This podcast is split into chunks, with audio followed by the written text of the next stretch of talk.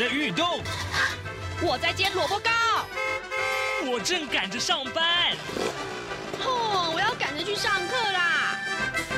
这个时候，我们都在听夏志平制作主持的《早安台湾》。早安台湾带给你最热门的时事访谈，最感动的人物专访，最直接的民意表达。对，让我们一起收听《早安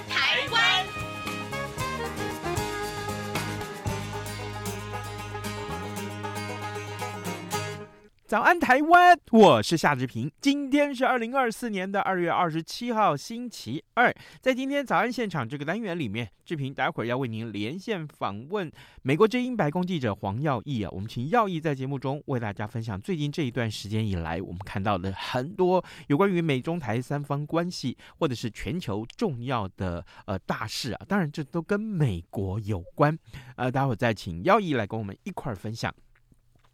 在跟耀毅连线之前呢，志平有一点点的时间来跟大家说一说各平面媒体上面的头版头条讯息啊。首先，我们看到仍然是啊，今天联合报还是把这个呃有关于这个金厦海域的这个纷争啊放在头版头条。我们来看看联合报的内文啊，呃，两岸在金厦海域的争端持续升高，继大陆海监船二十号进入金门的禁止和限制水域之后呢，呃，福建海警二十五号组织。舰艇编队啊，在金门附近的海域展开执法巡查。大陆官方，呃呃，《环球时报》昨天引述了匿名专业人士的消息，声称。大陆海警船二十五号执法巡查，穿越了金门禁止水域线，宣称呢，这是在金门附近海域行使管辖权，也意味着对于该海域享有主权。大陆学者并且声称，如果两岸关系持续恶化，大陆执法力量将会进一步的升级。而针对陆方说啊，呃。呃，这个大陆执法船只二十五号穿越金门禁止水域线，陆委会昨天只表示说可以向海巡署去询问。那海巡署怎么说呢？他就说，呃，对于海域目标动态都有掌握了，那并且依呃确啊，并确依啊，呃确实的确啊，确依各项标准作业程序来执行。呃，对于陆方执法船只的立场和态度，陆委会呃声称我方立场不变。好，这是我们来看到《联合报》上面的头版头条讯息。另外，《自由时报》为您关注话题也跟两岸有关呢、啊。呃。台湾中华青年发展联合会的副理事长孙志全，还有香港江苏青年总会中国籍会董啊的达奇，那呃前年在九合一选举的时候呢，呃金元代表劳动党参选新北市市议员青发连的理事长王正。呃，这两个人也援助了王正四十三万多块钱。那检方就查出了说，呃，孙志全呢。呃，跟中国呃中共的这个中央统战部还有各省市统战的官员交往密切，甚至于在某一个呃微信的群组之内被称为省长，还曾经讨论过统一之后扶持特定政党。那新北地检署昨天依照反渗透法起诉了呃孙志全和达奇两个人，并且依照违反政治献金法起诉了王正的姐姐王丽啊。那王正。在另案侦办当中，这是自由时报为您关注的话题。呃，另外中国时报这个话题恐怕大家也更关心了，那就是用药啊，很多慢性病的患者他们的用药，呃，这是怎么回事呢？因为健保砍了药价，呃，半年之后可能会掀起缺药潮。健保署日前公布了最新的药价，今年一共有十七个。呃，这个十七项的药品是涨价了，但是呢，有四千五百五十一项是降价。那调整之后的新药价将会在四月一号上路。药师公会全国联合会的理事长黄金顺，他二十六号就指出说，这次的调降品项有超过九成是老药啊，啊，几乎呢都是慢性病用药，已经有厂商考虑停产了。预估半年之后恐怕会有一波缺药潮。那他呼吁说，健保署要。未雨绸缪啊，保障民众的用药安全。这是今天《中国时报》头版头条为您关注的话题。现在时间是早晨的七点零五分零九秒，我们先进一段广告。广告过后呢，马上就要跟廖耀毅连线喽。对于台湾的政治、社会与历史，以及中国的新闻事件及议题，台湾是怎么想的？中央广播电台每周五晚间九点三十分到十点播出的《台湾怎么想》节目，由王家轩主持，以人为出发点，进行深入访谈或解析，多面向探索人物、书籍、历史与新闻等议题。如果您对《台湾怎么想》节目有任何收听感想或意见，欢迎写信到台北市北安路五十五号《台湾怎么想》节目收，也可以透过电子邮件。节目有两个信箱：二零二零 at rti dot org dot tw，或是二零二零零二零三 at gmail dot com。而更多精彩丰富的节目内容，都可以透过网络。或是 Podcast 平台搜寻“台湾怎么想”节目收听，欢迎听众朋友持续锁定收听每周五晚间九点三十分到十点播出的《台湾怎么想》节目。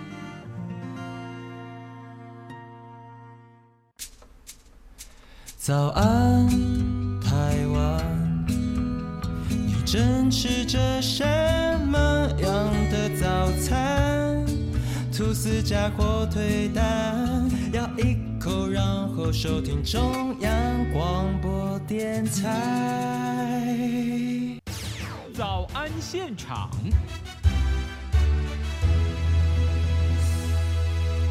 这里是中央广播电台台湾之音，您所收听的节目是《早安台湾》，我是夏志平。此刻时间早晨七点零七分十二秒啊，各位听众，呃，每个月的中下旬呢、啊，央广的《早安台湾》节目呢，都要和美国之音白宫记者黄耀毅连线呢、我们请耀义来传递最新的美中台三方关系，呃，或者是跟美国有重大的这个关系的要闻呢、呃，这些事件他的观察。呃，这个月的二十四号啊，就是俄乌战争届满两周年的日子，当然已经过去了啊。啊，这场战事呢，影响了全球你我的日常生活。这时候，我们要请耀毅从这个角度开始切入啊，带领听众来了解俄乌战争所带来的影响和观察。耀毅，早安。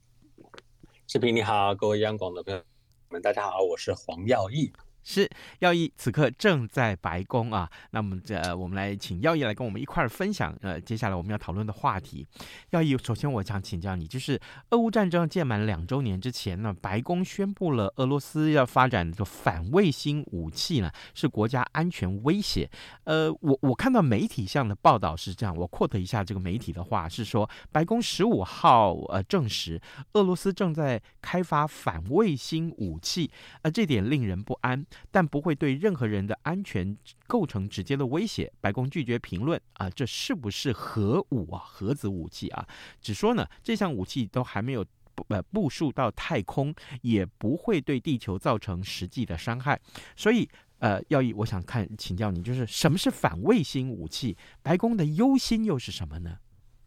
是，所以呃，这件事情呢，它的来龙去脉，首先呢、哦，是在这个二月十四号的时候，这个美国国会情报委员会的主席啊、他是共和党籍的这个议员，叫做透纳 Turner，他突然在社群媒体上发文，他说要求拜登政府公开一项威胁美国国家安全的这个相关的资讯。那这来得很突然，大家想说到底是发生什么事情？什么？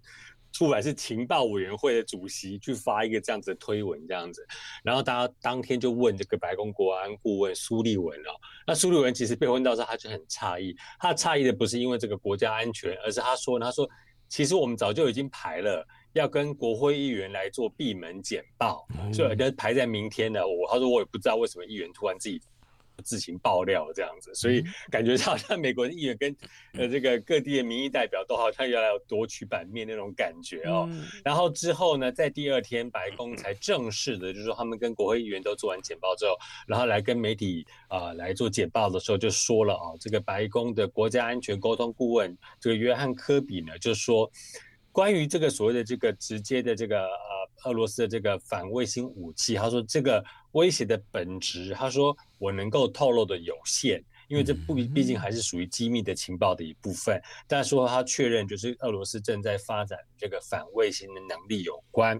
那他也没有很仔细的解释所谓的这个反卫星能力是用什么样的方式哦，啊呃，是镭射还是用电波还是其他的方面，还没有去讲。那他只说呢，呃，第一个，这不并不是一项已经被部署。并且启动的能力，嗯，他说呢，即使这个俄罗斯对这个这项特殊能力的追求让人不安，但是目前并没有对任何人的安全是构成直接威胁。它并不是一项可以直接用来攻击人类或对地球上任何地方造成物理破坏的武器。所以看起来应该是说可能会对。如果他这样解释的话，听起来应该是说对其他国家的卫星能够形成某种程度干扰甚至破坏的一种方式，这样子，因为他没办法对人或者是对地球的这个上的东西造成物理性的破坏嘛。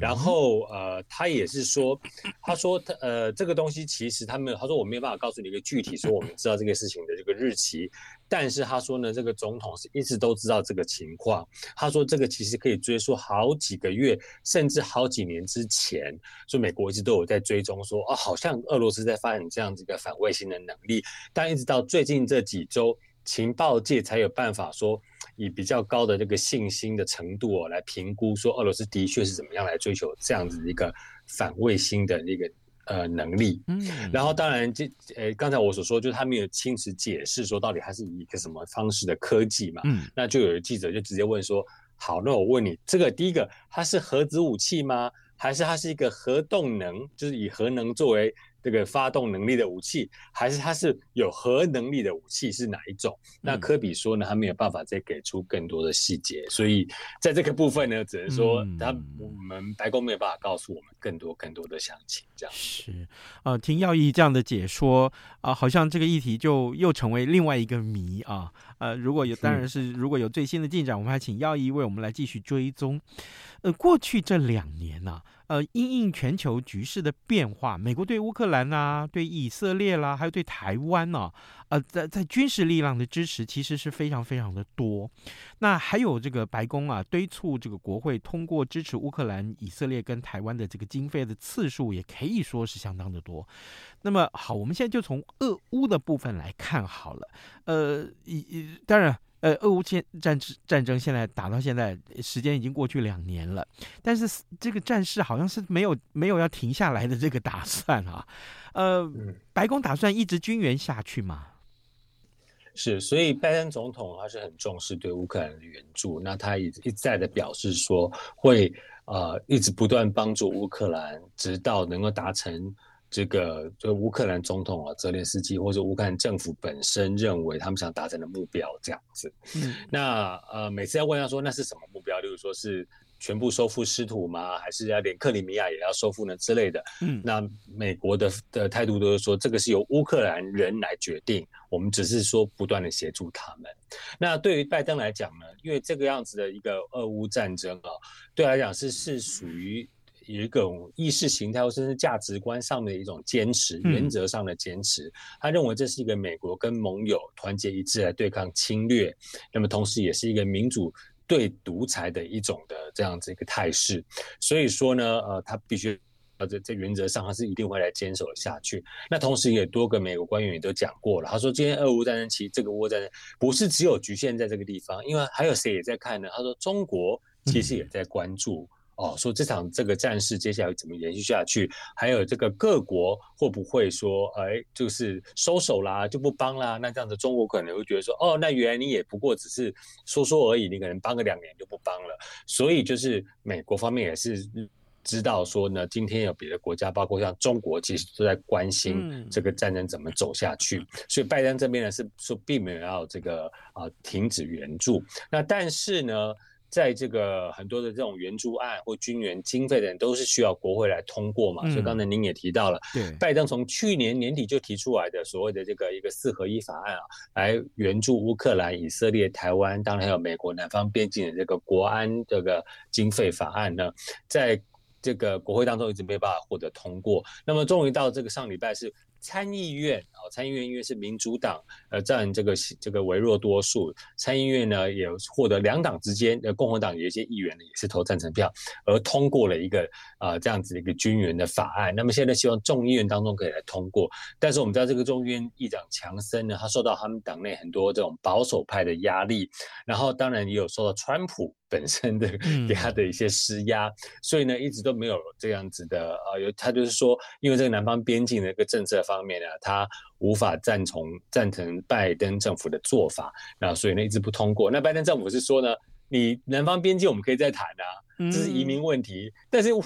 克兰以色列跟台湾这个是很紧迫的事情，大家赶快想办法通过。所以呢，拜登总总统他在这个呃二月二十七号，今就美国时间的二十七号星期二呢，就会邀请国会当中四位主要议员啊，就是参议院多数党领袖舒默、共和党的领袖麦康奈尔，还有这个众议院的议长强森跟少数党的领袖哈金到白宫来，要来共商这个军援法案，希望能够通过。嗯、那目前看起来就是我刚刚讲的参议院已经通过了，现在就是卡在。众议院哦，这个共和党人方面到底愿不愿意来通过？嗯、那待会我们可以来提到更多关于这种美国民间或者是反对党方面的一些看法哦。嗯、但不过在拜登政府方面呢，其实像在就还在今这个美国的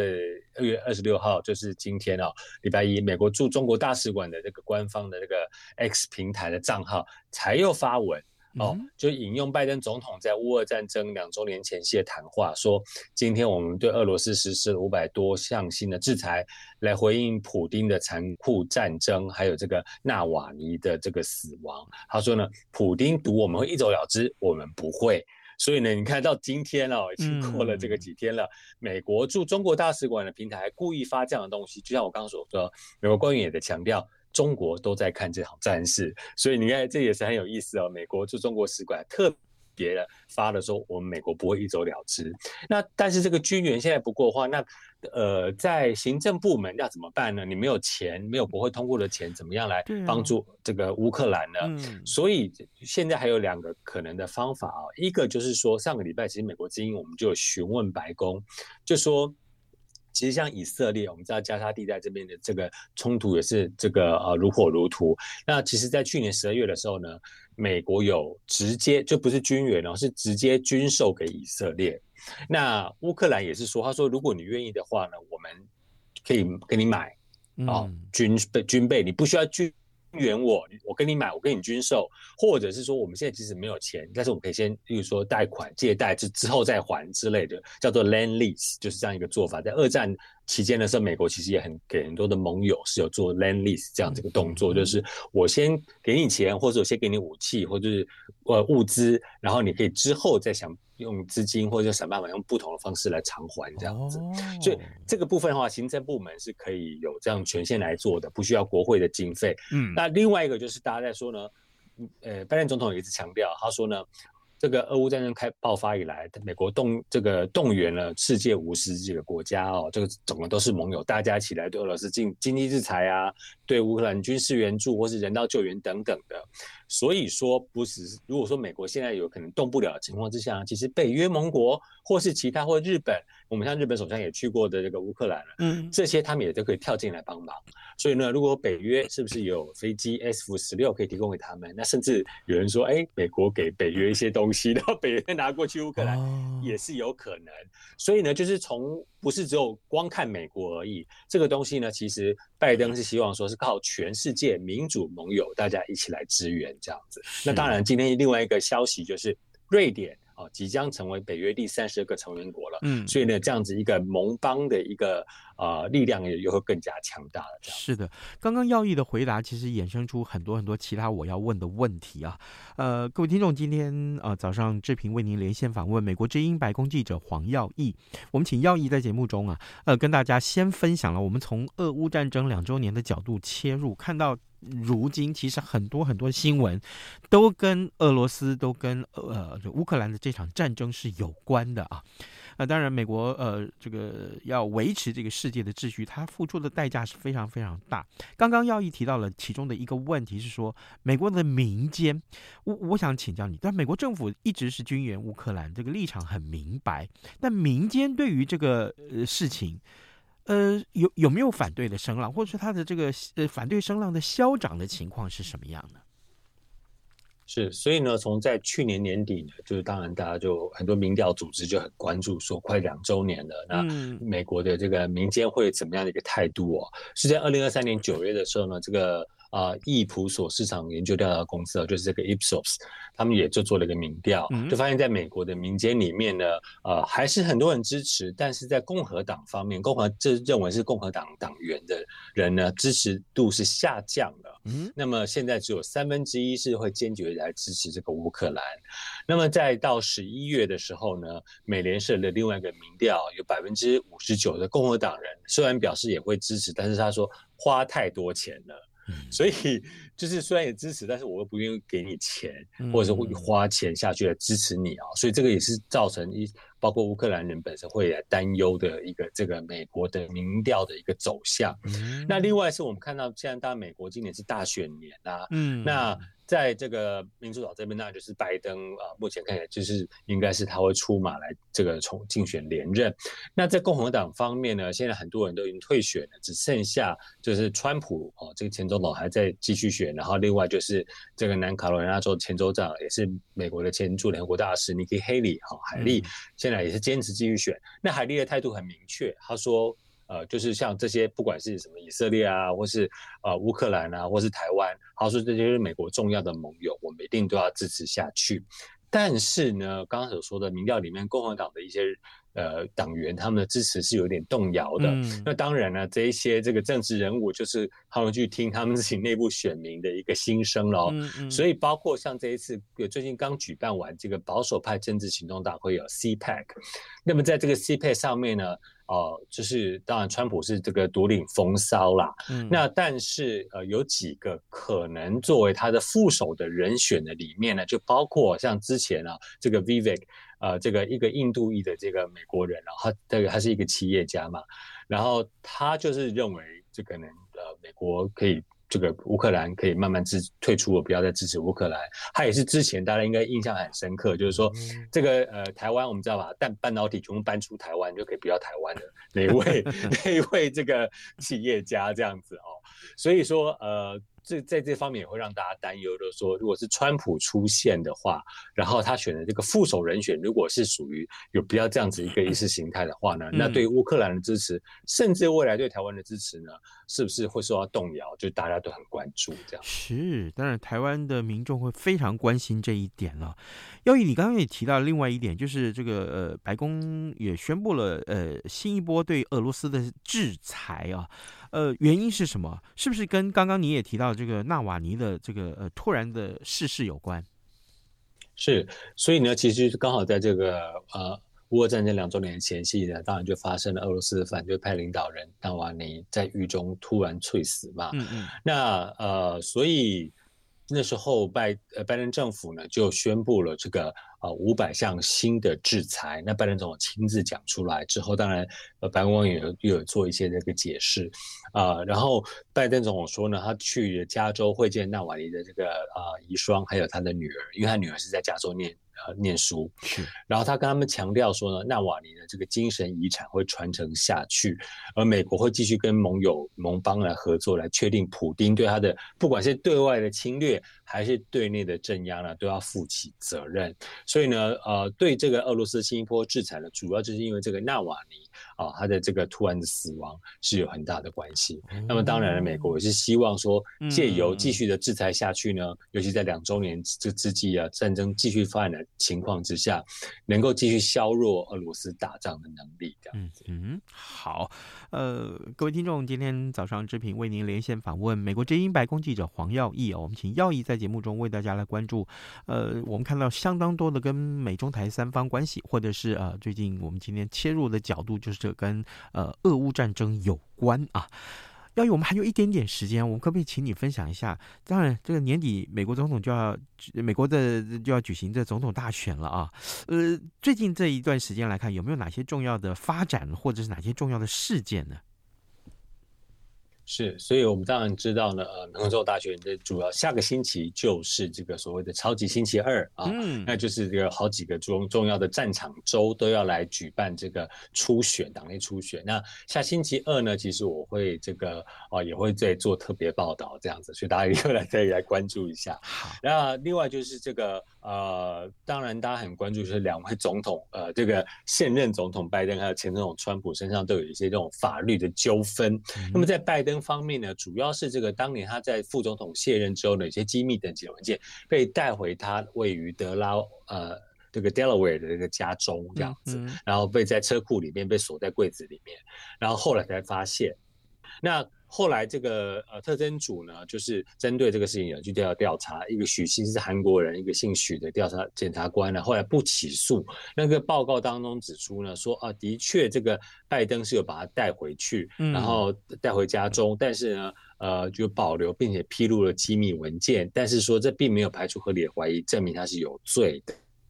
那第一个部分是讲说呢，因呃白宫的反应对这份报告反应就是，当然说没错，我们就是。本来不起诉，就是因为我们本来就是呃，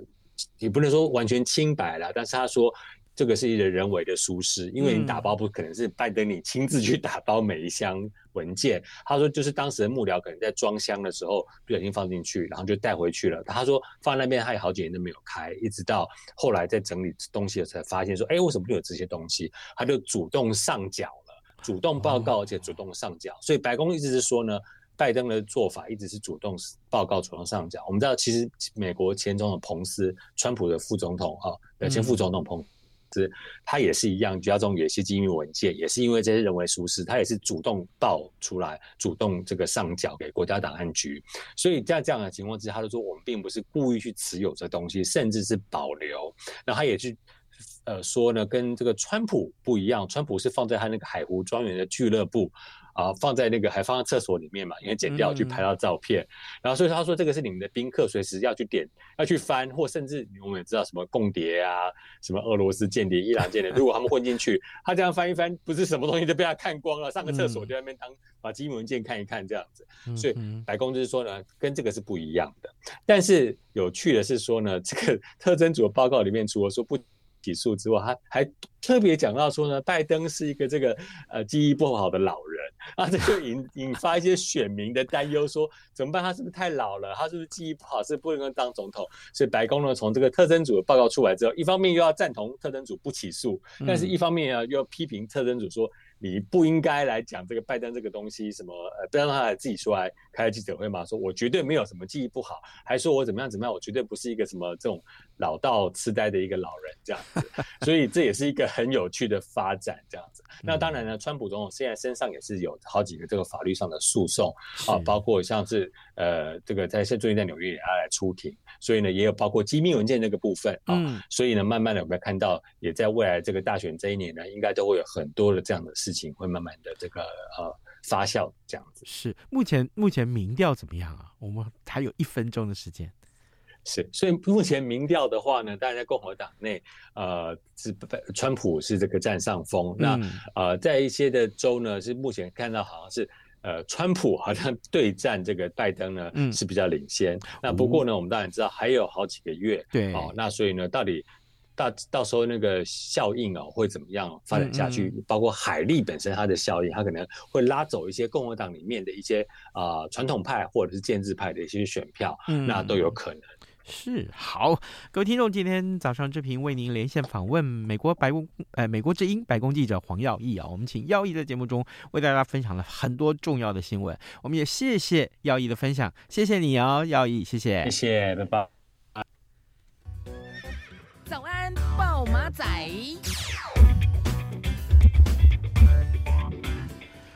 好，这我们还有一点点的时间来看看其他重要的新闻啊。今天的《中国时报》上面提到，就是我国在南太平洋的友邦图瓦鲁啊，啊，他的国会二十六号选出了新总理。那新国会议员戴斐利啊，他当选了。啊戴斐利啊，这个还不曾公开谈及对台土。之间关系的立场。但是呢，我国驻图瓦鲁的大使林东亨告诉法新社说，他获得新任总理的保证啊，台土关系是稳固、坚如磐石、持久而且永恒。好，这是今天我们看到的是，呃，这个《中国时报》为您关注的这个话题。今天节目时间也差不多到了，志平祝你有愉快的一天，有高昂的工作士气。嗯，明天要放假，对不对？